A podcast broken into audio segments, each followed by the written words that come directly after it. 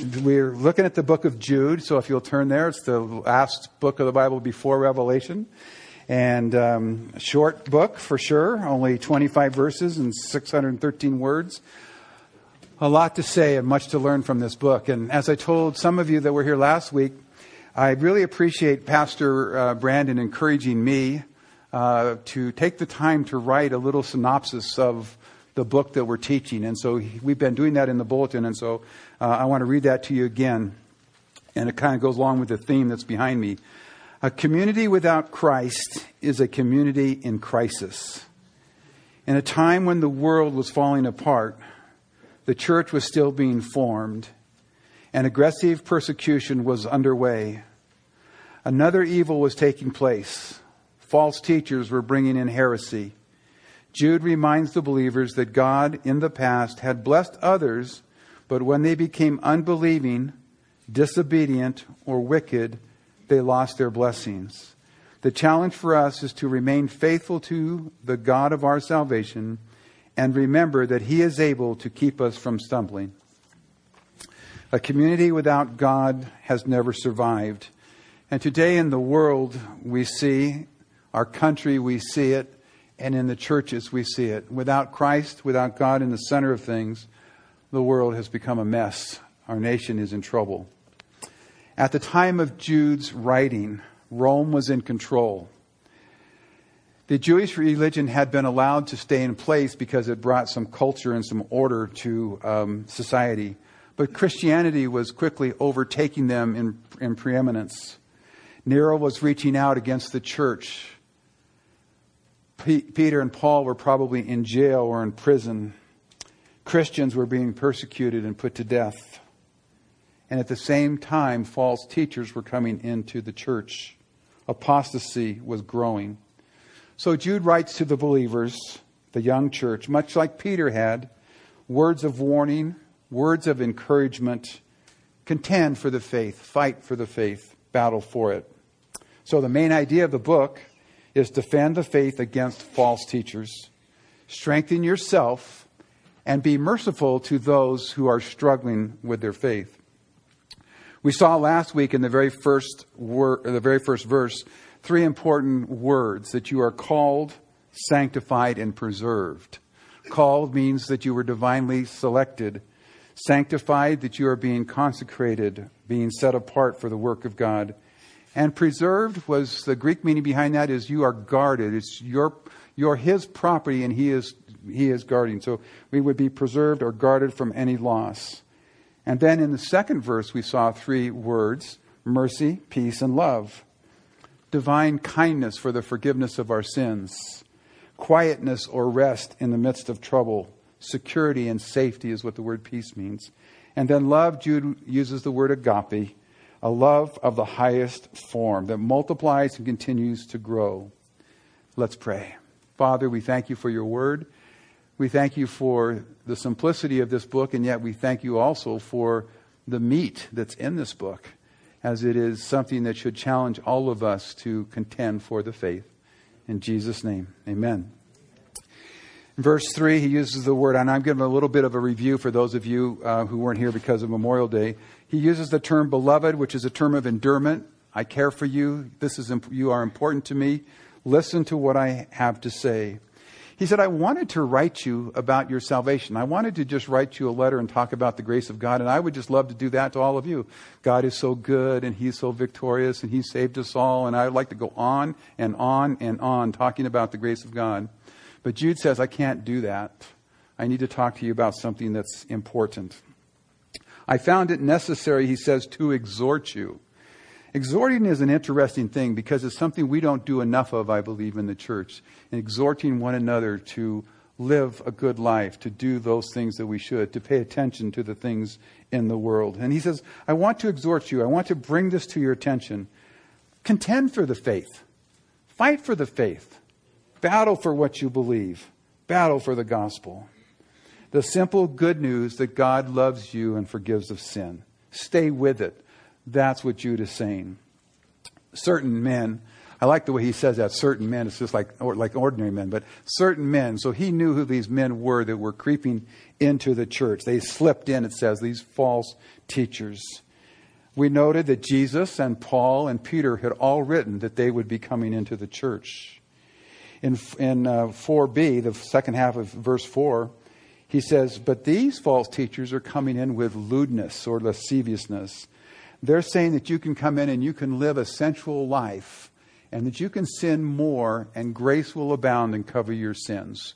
So that's what they were saying. And in the world of Rome and in the world of Corinth and in the world of uh, Greece and Athens and stuff, sensual living was prevalent. It was what was going on. So people coming into the church were used to that type, type of life. And these false teachers were coming in and saying, you continue because you, can cover, you are covered by the grace of God.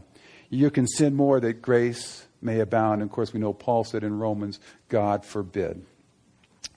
But what's the question? Why should we contend for the faith? In the first verse, it said we were elected, divinely chosen, we are being sanctified, and we are preserved until the end. Well, if that's the case, then why do I need to contend for it if I have it? So he gives us a reminder, he gives us a lesson from Scripture. And we looked at these three examples from the Old Testament. Peter and Jude both are uh, writers who said, I want to remind you. Just like Pastor Brandon and myself, when we come here, a lot of times we want to remind you things that you should already know, things that you should already have an understanding of. We want to remind you. So the examples that we looked at was first, these are in verses 5 to 7 if you're following along. You know, it's only 25, 25 short verses, so it should be easy to keep up here with us. So verses 5 to 7. God saved Israel. He brought them out of Egypt, but they did not inherit the promised land. The angels were in heaven worshiping the Lord, probably have been leading the worship service, and yet now, and yet now they are waiting for the final judgment. He used the cities of Sodom and Gomorrah, great cities full of wealth, but God destroyed them. So, what did these examples teach us? You could be saved by God. You could be a worshiper of God. You can even be blessed of God and yet not able to remain in the blessedness of God. Jude is uh, exhorting us, he's warning us, he's encouraging us to contend for the faith. You're saved, you worship God, and all of you I know have a story of where you have been blessed by God. But what happened to change these three examples? false teachers came in. In verse 8, they call them dreamers. An interesting word. Those dreamers were people who were dreaming, daydreaming lasciviousness about things that were sensual. Of, uh, they were rejecting authority and they were speaking evil of dignitaries in the church. So the main idea defend against false teachers. Being saved like Israel, you could still die in the wilderness worshiping God like Satan, you could still be chained up in, in darkness. And being blessed like Sodom and Gomorrah, you could be just destroyed, not even, not even able to find where the cities are today. Being blessed does not ensure us continual blessings. Then we ended last week by looking at three other Old Testament examples. Jude knew his scripture, and I, I liked that as I was studying him. He knew his scripture so well he didn't even give commentary on it. Last week, as you remember, as we went through these different uh, examples, these six examples that we're talking about, I gave you a little bit of the commentary, the story that went along with these. Jude didn't do that. He just said the way of Cain, the error of Balaam, and the rebellion of Korah. And he expected his readers to know what that meant. I explained what those problems were last week.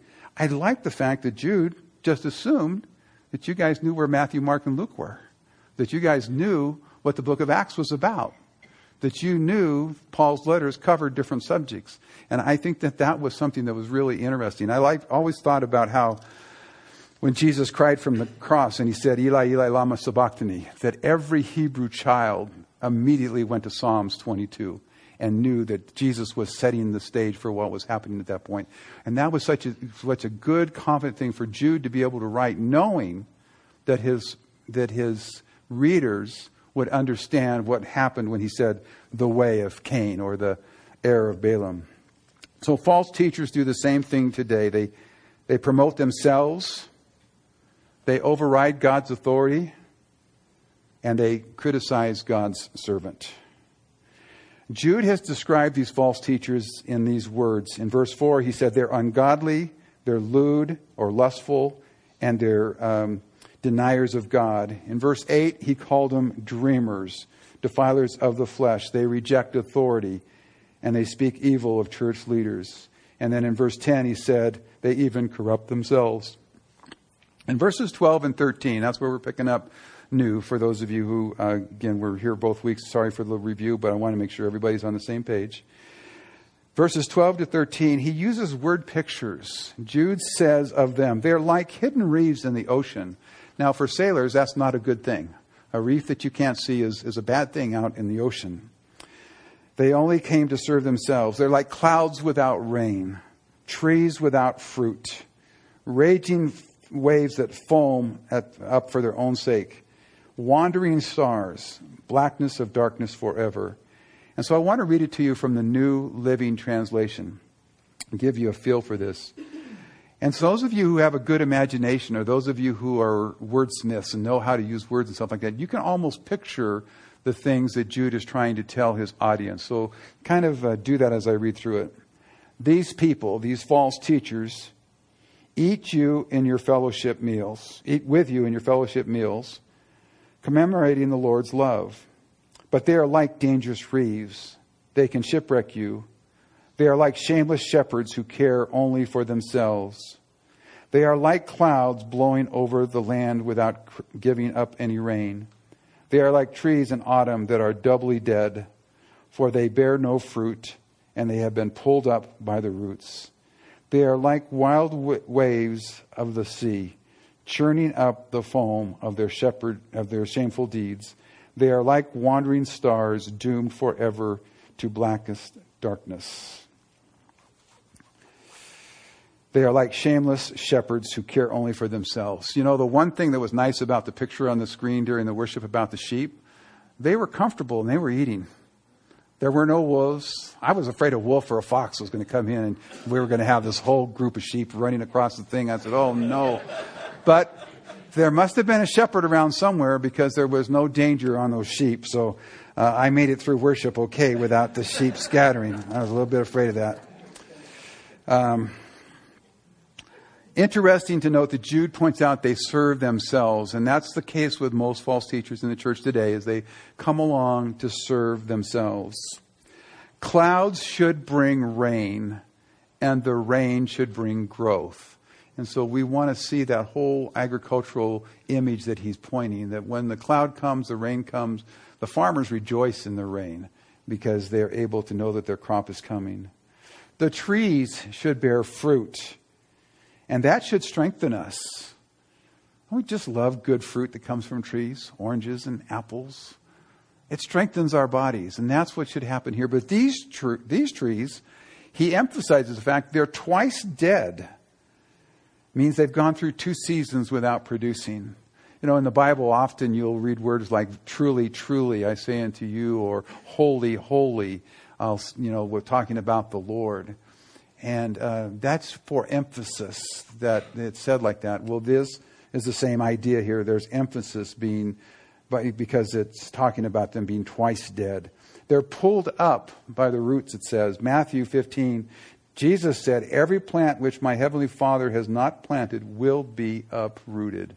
And that's what he's talking about with these false teachers. And then I like this example of wandering stars. You know, I've looked at the the stars with amazement. I've never been able to figure out the, all the constellations and things like that. It always would amaze me when you'd be sitting around with Pastor Chuck. Uh, we went once on a Bible cruise and we were out on the deck and he looked up at the stars and started to name all these different constellations. I said, I don't even see it. What are you talking about? But he was naming them and he had this understanding of the stars. Well, I understand that people who navigate the oceans depend on the stars and they could actually navigate without a compass or without a map or without a Google or GPL or any of the other stuff that we have, GPS, I'm sorry.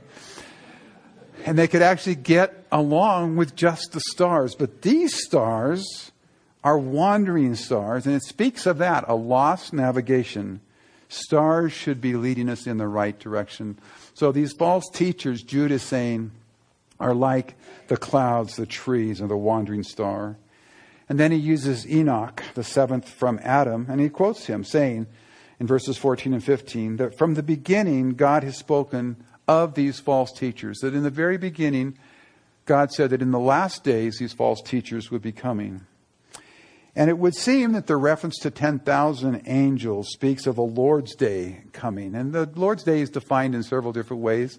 Some say it's when God is uh, active in the affairs of man, as he was when Jesus came into the world. That would be the days of the Lord, as he's going to be again at the second coming, the, the, the Lord's Day. Another one is it's from the time of his birth until the time of his second coming. It's all the Lord's days when he's actively engaged in the affairs of man. But the Lord is coming in judgment with ten thousands of angels.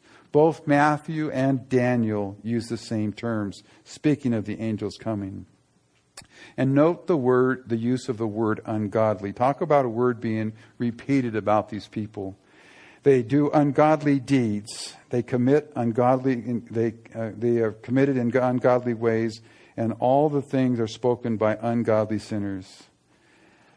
Can you think of a better word to define our nation and our world today than ungodly?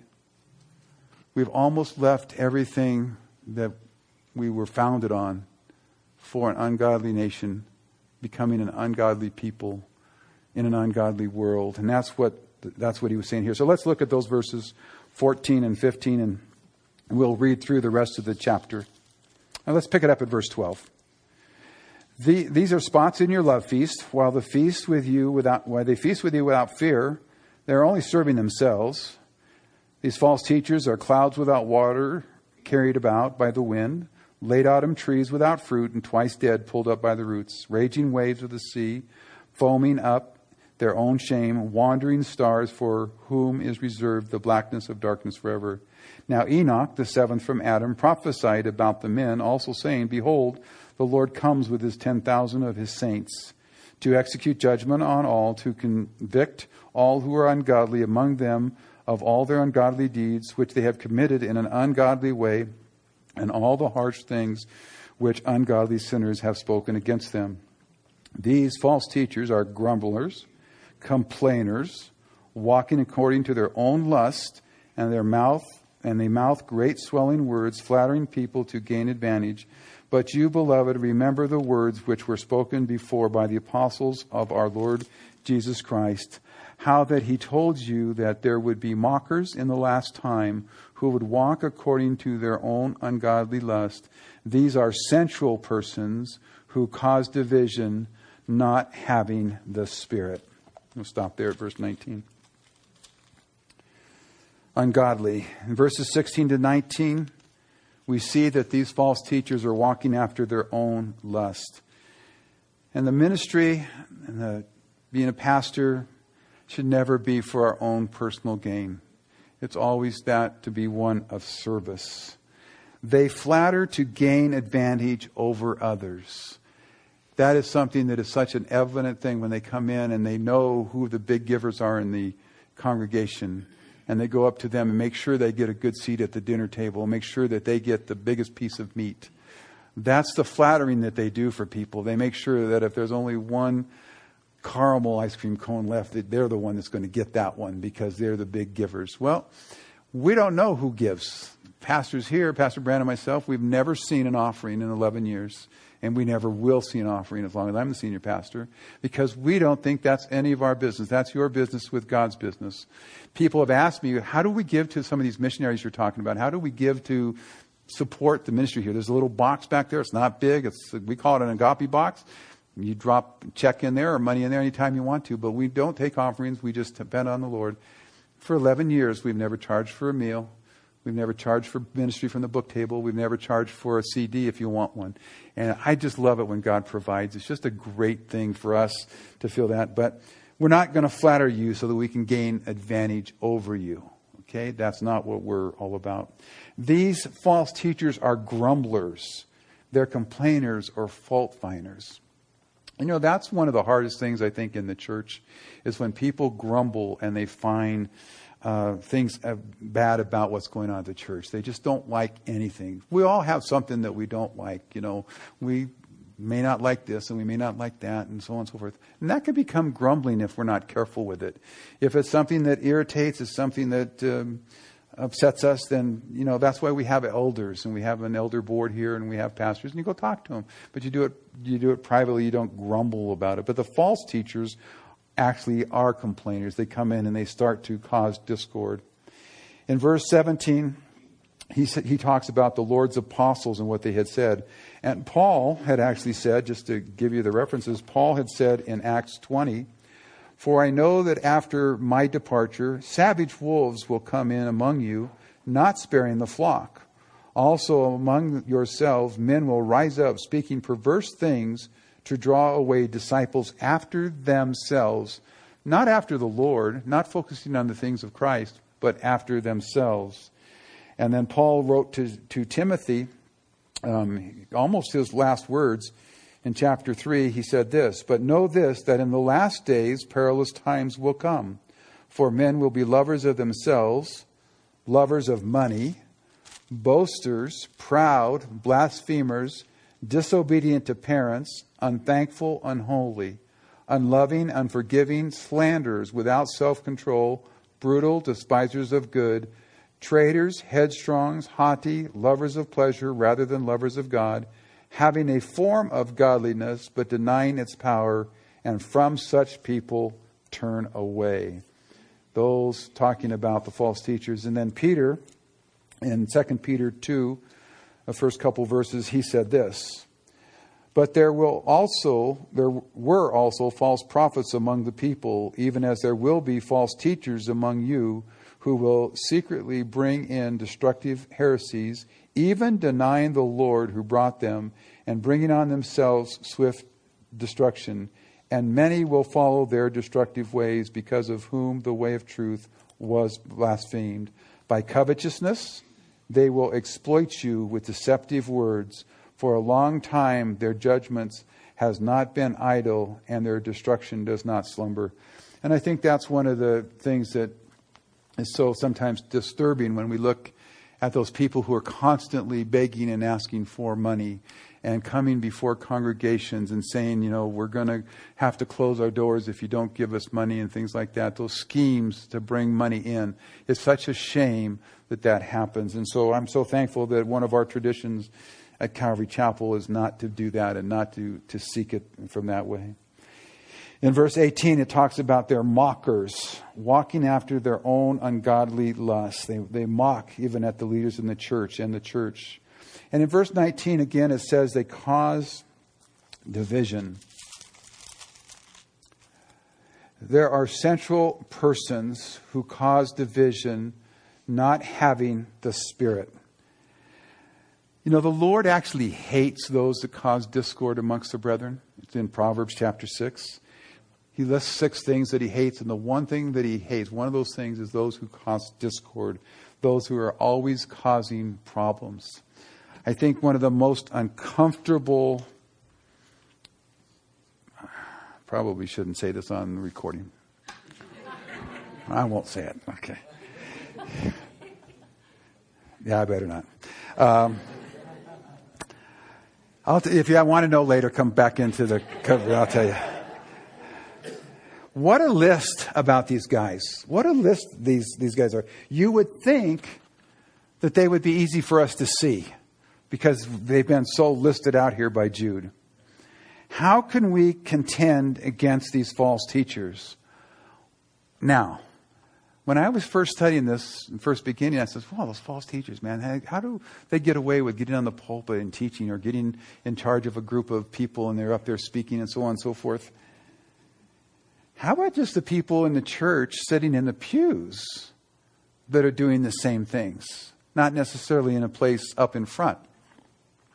You see, people have come in, and even to our fellowship, people have been challenged who came in and started to spread discord or had started to spread some, some confusing doctrines, I'll call them, okay? Doctrines that would accuse, non essential things, but trying to make a point out of them.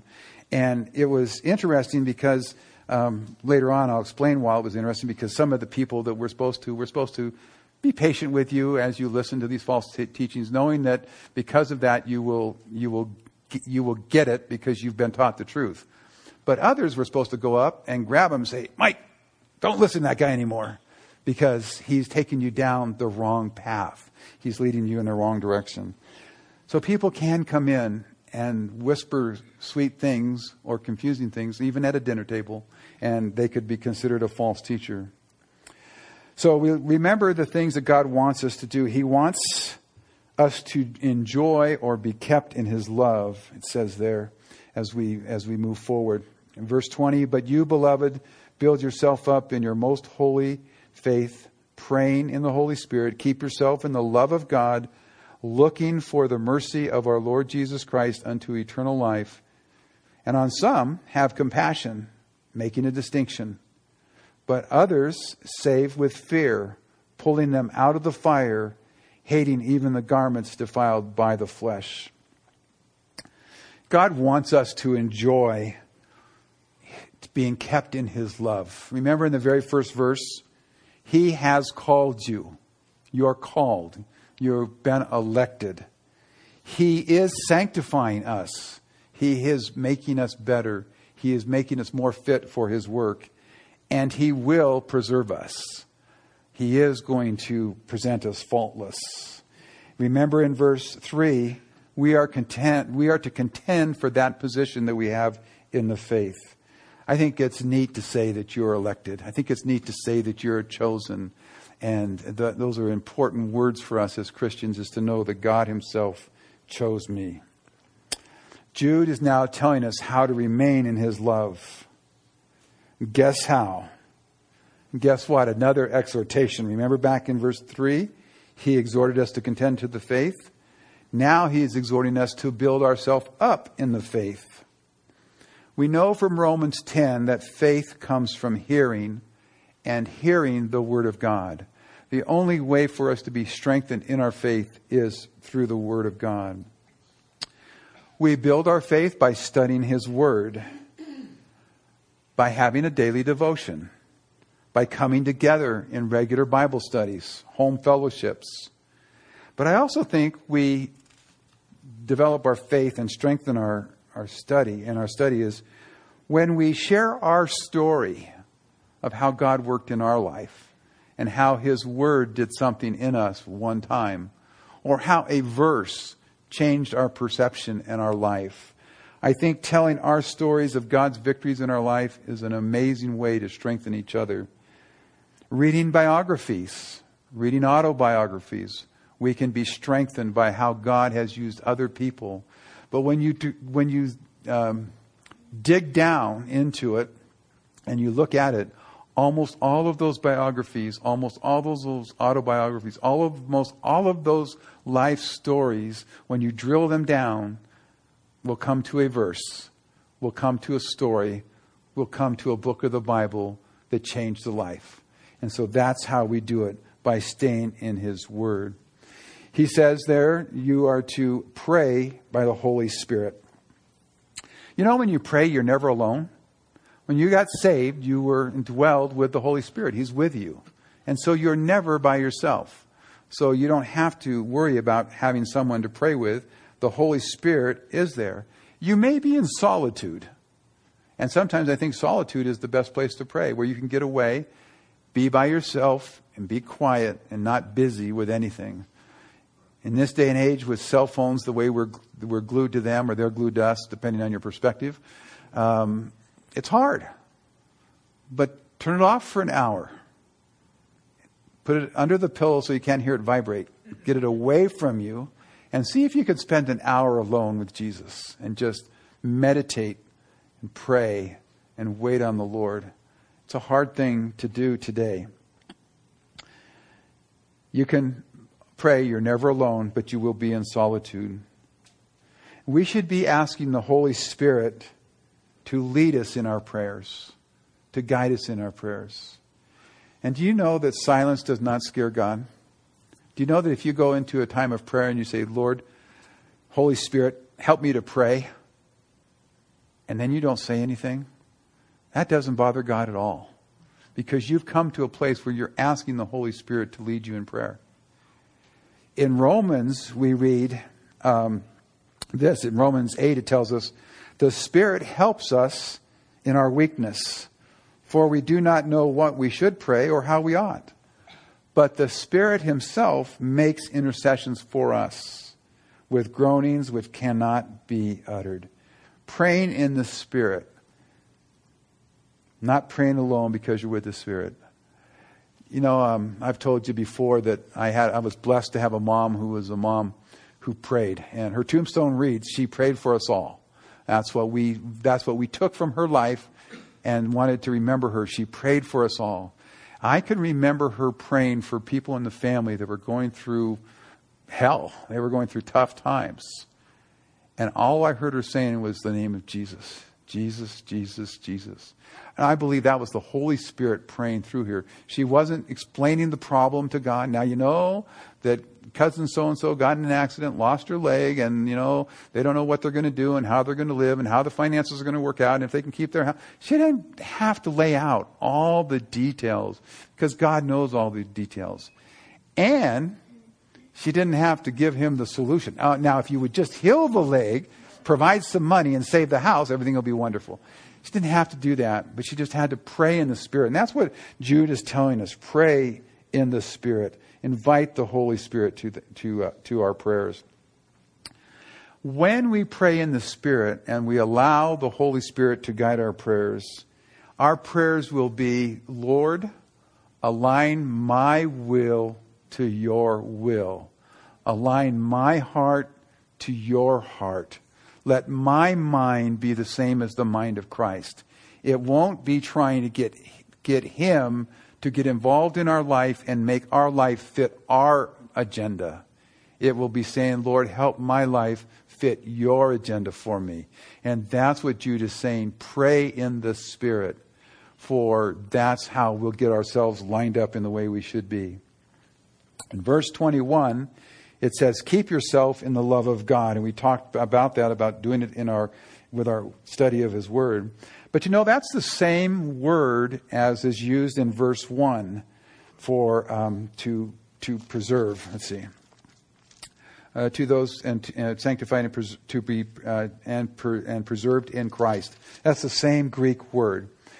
To be kept, to guard from loss of injury, to keep an eye upon the property that you have purchased. Remember last week I mentioned that property, we are the property of God. He has redeemed us.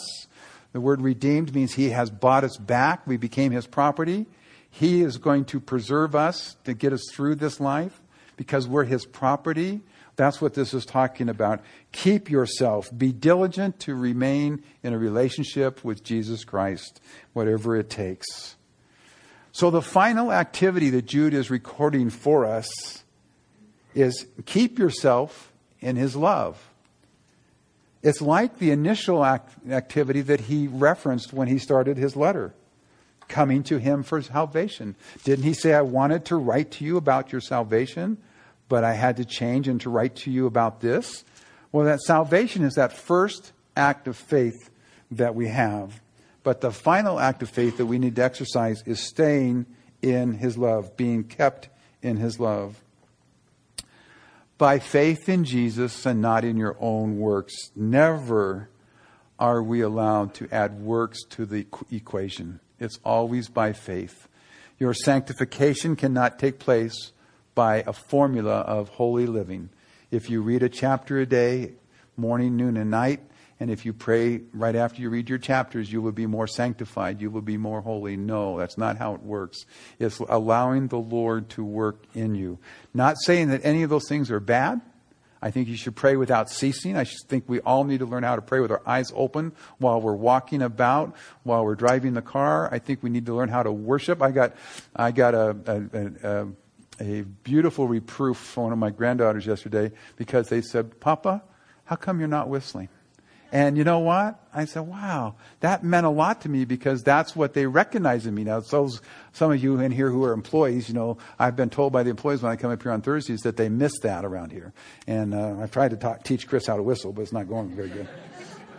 but that was a, that was an attribute that was important, and it was it was pulled out. So it's not by what we do, but it's by the reflection of Christ in us that we will uh, be kept. We are to look for the coming of the Lord Jesus Christ. It says there in verse twenty one. Um, uh, looking for the mercy of our Lord Jesus Christ unto eternal life. What a difference it makes in our life when we really believe and are looking for and anticipating the return of the Lord. We call it the blessed hope. Titus says this looking for the blessed hope and the glorious appearing of our great God and Savior, Jesus Christ. If we really believed that Jesus was coming tonight, what would we watch when we got home? Or would we watch anything? it would help drive us to holy living and being careful with what we do with our time and our energy if we were expecting Him to come at any time. What kind of passion would you have for spreading the gospel if you knew He was coming at sunrise tomorrow? Who would you call tonight? Who would you make that last ditch effort, even if they threw you out of their house, even if they cursed you out of their house? Even if they said, Mom, Dad, stop it. You know, I've heard, I've had enough. But if you knew he was coming tomorrow at sunrise, wouldn't you try to spread the gospel tonight? Would you go to sleep? Would you go to sleep if you knew he was coming soon? And then the last thing I think that a good expectation of Christ's return is that it helps us to keep a light hand on the things of the world. And it's not so much how much you have or how big it is or how valuable it is. It's whether or not it controls you. When it controls you, then it's wrong. You've got the wrong touch on the world. So those are things about the blessed hope. We have the blessed hope. Jesus is coming. And you look around the world today, you look at the political system, you look at the, you know, our nation that was, you know, we wrote in our early papers that we, we think that all men were created equal and uh, where we have gone to from there, and it's obvious that something is amiss as we look at the world today. Um, interesting times. So, Jude tells us how to deal with the people that have listened to the false teachers, who have been caught up by these men who have, these certain men who have creeped into the, into the church. First, have patience with them. Don't go beat them up. Don't start an arm wrestling match. Don't say, once saved, always saved. People sit over here. Those of you who think in free will, you sit over here and let's argue it out tonight. We're going to finish it before we go home. That's not the way to do it. You work through those things that cause division within the church. Those, those who believe one way or the other. You have patience with them, he says. Others, you might need to get a little bit stronger. You might say, you know what? Hey, Pastor Brandon and I and a couple of the elders would like to talk to you. Can we see you after church tonight? Oh, what's going on? Well, you know that doctrine that you've been talking to people about? You know, you've been telling them that they have to do this or they have to do that, that they really can't be considered a Christian unless they do this or do that. You know, we need you to stop that. And then we need to go find those people that you've talked to and said, you know what? That's not true. That's not what the Bible teaches. And that's why we go through the whole Bible, Genesis to Revelation. And the book of John is, one, is probably one of the greatest books ever, okay, in the Bible. Uh, it's been said about the book of John that it is so shallow, so simple, that a child can wander through it and understand it. But it's also so deep that theologians the size of elephants can walk in it and not even grasp all that's in it. It's that kind of book. Um, it's got it all. It's got the deity of Christ, who he is. It's got the gospel in it. It's got great understandings. What a great time to take studying the Bible seriously is with the Gospel of John. I would recommend you spend that hour and you read through it once completely first. Then you read and read and reread the first chapter. And then, you know, find another hour, two hours in the week. Can you find two hours in one week? I don't know. Is that, is that mathematically possible? To find two hours in one week? Find two hours and read the Gospel of John. If you diligently study the Gospel of John, you will never be the same. I promise you that. I know it's true. I know it's true.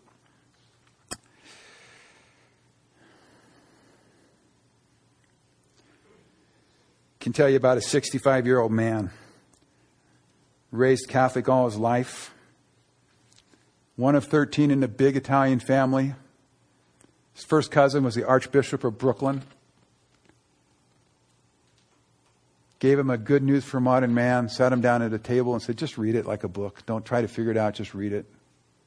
Got to the Gospel of John, got to the third chapter, closed the book, looked me in the eye, and said, I got it. I know what I have to do. I need to ask Jesus to come into my heart. And I said, Yeah, Dad, you do. And we prayed for him to become a Christian. Gospel of John's a great book. Don't miss it. Don't miss it. How's that, Brandon? Is that good? Okay.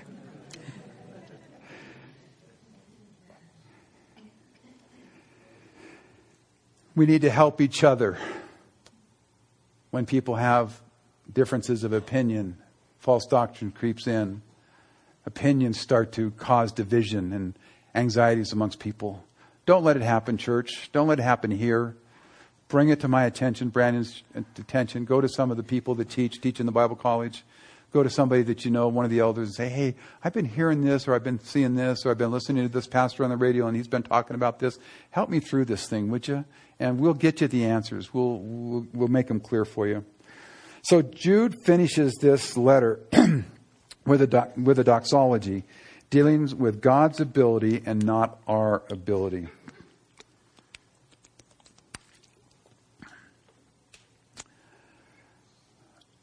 You know, we can go through the whole Bible and point out examples of where God's ability won the battle and man's ability failed, didn't show up at all. I was thinking about some of those things. I thought about Joseph. And how in the world is this guy who just came down and was a slave, was a prisoner, and now he's been given the ability to interpret a dream, and he knows that there's a famine coming for seven years. He's probably not a farmer, an agricultural guy that knows bushels and all that stuff. Now, how is he going to figure out seven years of taking it in and seven years of going it out? Didn't have a MacBook Pro to figure out the calculations, couldn't do an Excel spreadsheet on it. But somehow he figured that out, not because of who he was, but because of who God was. How's Moses going to lead a million and a half people through a desert and feed them? And Moses, even if he said, you know, I can do this thing because it's only 11 days from here to there, I can do this thing. When God said, take another lap around the mountain because of your murmuring. Take another lap around the mountain because of your disobedience. Keep going around that mountain, Moses, for 40 years. It's because God was able. And Joshua, coming into the promised land, march around the city for seven days, blow trumpets, be, be quiet, and then blow trumpets. What, what about my swords? What about my slingshots? What about all the stuff? What, I'm a general, for heaven's sakes. I'm a general. And you're telling me to walk around silently? It's because of God's ability, not man's ability. And the three Hebrew children, you know their story. They wouldn't bow down. They got thrown into the fiery furnace. Just before they went in, they said this to the king Our God is able to save us. We won't bow down to the cross. John the Baptist had these words to say. He was at the Jordan and baptizing. But when he saw many of the Pharisees and the Sadducees coming to his baptism, he said to them, Brood of vipers. That's not a real nice thing to say to leaders of the religious organization. Brood of vipers is pretty bad, okay? Brood of vipers, who warned you to flee from the wrath to come, therefore bear fruits worthy of repentance. He's even given them a chance. He's saying, You brood of vipers, you Pharisees, you Sadducees, repent. Bear fruits worthy of repentance, and do not think to say to yourselves, We have Abraham as our father. Another group of people that were hanging on to their tradition. For I say to you, God is able to rise up children to Abraham from these stones. John the Baptist was putting them down, and he was saying that God is able. Paul, in writing to the Romans, tells about Abraham, we read, and not being weak in faith, he did not consider his own body already dead. You remember Abraham was an old man. His wife was old. They didn't think they could have babies. He was about a hundred years old and dead, and the deadness of Sarah's womb. He did not waver at the promise of God through unbelief, but was strengthened in faith, giving glory to God and being fully convinced that what he had promised, he was able to perform it. This doxology, let's look at that, verses 24 to 25. But to him who is able to keep you from stumbling and to present you faultless before the presence of his glory and exceeding joy. To God our Savior, who alone is wise, be glory and majesty, dominion and power, both now and forever. Amen. That first word in that doxology, verse 24, now is, uh, is an okay translation, but the word but is, makes it a better translation because it kind of gets you away from all the false teacher language that he's been talking about. So, if God is able to keep us from stumbling or falling in the New King James Version or in the King James Version, what is he saying? Is he keeping me from sinning? You know, he's going to present us faultless, so is he going to keep us from sinning? Remember the words in the beginning of Jude? You are called, you are sanctified, and you are preserved in Christ. We know that. He won't allow us to stumble into sin, but He will not prevent us from walking into sin. You want to debate whether or not you have free will or not? Go exercise it tonight and do something that you know is desperately wrong according to the Scripture and find out if you have free will or not. He won't stop you from walking into sin, but He will help you and prevent you from stumbling or falling. In verse 24, the very first part of it, he says he's able to keep us from falling, but then positionally in verse 24, he's going to present us faultless. I think that's a wonderful thing if we can just grasp it. It's hard one. I don't know. I won't ask you to raise your hands. Raise your hands in your own heart. How many of you have sinned this last week? How many of you have doubted God, been bitter, disrespectful, disobedient, unloving, unkind, and I could go on. Does anybody still not raised their hand yet? Oh, you haven't? Okay. Uh, prideful? well, we'll keep going until we find something, you know, that, that we have all sinned. But positionally, because of because of Jesus Christ, because of the cross, because of his blood, and what he's done for you, and you're probably raising your hand positionally, aren't you? Because positionally, we are faultless. We are white as, we are totally perfect in our position before Jesus right now. We can't grasp it, we can't understand it, but we need to believe it. We need to believe that we are there, and we need to believe that he is able to present us faultless. We have that assurance. The audience to whom Jude was writing was vulnerable to heresies and to temptation towards immoral living. Jude encouraged the believers to remain firm in their faith and trust God's promises for the future. Sometimes that was very hard for them. It's important as they, as they were living in a time of increased apostasy within the church. But we too today are living in the last days. And we're much closer to the end than the readers of Jude when it was originally written. We are, too, we are also very vulnerable to doctrinal error. That's why we expositionally teach the Bible.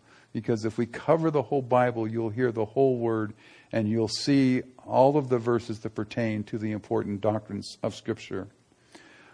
We are too very much today tempted to give in to sin, to sin every day, many, many different ways. Contending for the faith, not denying our faith, but hanging on to it. You know, it usually doesn't happen by intellectual dissent. You know, if you talk to kids at college these days or people who want to sit around and drink coffee at Starbucks and philosophize about life, it's not an intellectual decision that people make to fall away from the Lord. That's not what happens. But it's by the practice of disobedience. You know, if you want to know how to receive blessings, be obedient. Obedience always precedes blessings. It's always been that way. I think there's a few formulas in the Bible, tithing and, and such, and other issues that are in the Bible that if you learn those little formulas, they really help. Obedience before blessing. It's one of those that I think is, is pretty well proven throughout the Bible. Um, so we are encouraged to remember that He is able to keep us from falling, to bring us into His presence faultless, into His glory and to do that with exceedingly great joy. So we're excited about that. The Epistle of Jude, one short chapter. He had a lot to say in it. You could read it over in 15 minutes tonight before you go to bed. And I've told you that before. I think sometimes going back and reading the scripture that was taught to you, looking at your notes if you made any, just before you go to bed is a great way to kind of cement uh, the teaching and cement the Word of God into you. So if you want to, the whole book of Jude in 15 minutes or less. Only 25 verses, only 1,613 words, but still much to learn. So, one of my granddaughters asked me this morning, of course, I was all done with my notes and everything. She says, Why is Jude so short? Why is Jude so short? I don't know. Why is Jude so short? What kind of question is that? That's not theological. It's got nothing to do. Why is Jude so short? Ran out of paper? Ran out of ink? Why is Jude so short? And, I, and so I told her that I was going to say that, and, I went, and on the way up, and I said, I, I, think I have an answer. And she wanted to know what it was, and I wouldn't tell her, so she, has to, she, had to, she had to wait like you. I would think that it's because this one issue is what he wanted to focus on so much he didn't want to get it into a lot of things. I think that's why he kept it to the one point contend for the faith, fight for the faith, battle for the faith. The main idea is defend the faith against false teachers. And this is done only one way, and that's for us to know his word. Is the only way we can do that. 2 Timothy 4:18 Paul tells Timothy, these are the last words of the apostle Paul that he writes of instruction to Timothy, his beloved son in the faith, who's going to carry on. There's a few words of, of um, salutations after these words, but these are the last words of meaning. He says, The Lord will deliver me from every evil work and preserve me for his heavenly kingdom. To him be glory forever and ever. Amen. You know, we all have that same assurance that the Lord is going to present us before him faultless. He's going to present us into his glory, and he's going to present us with exceedingly great joy. Let's pray.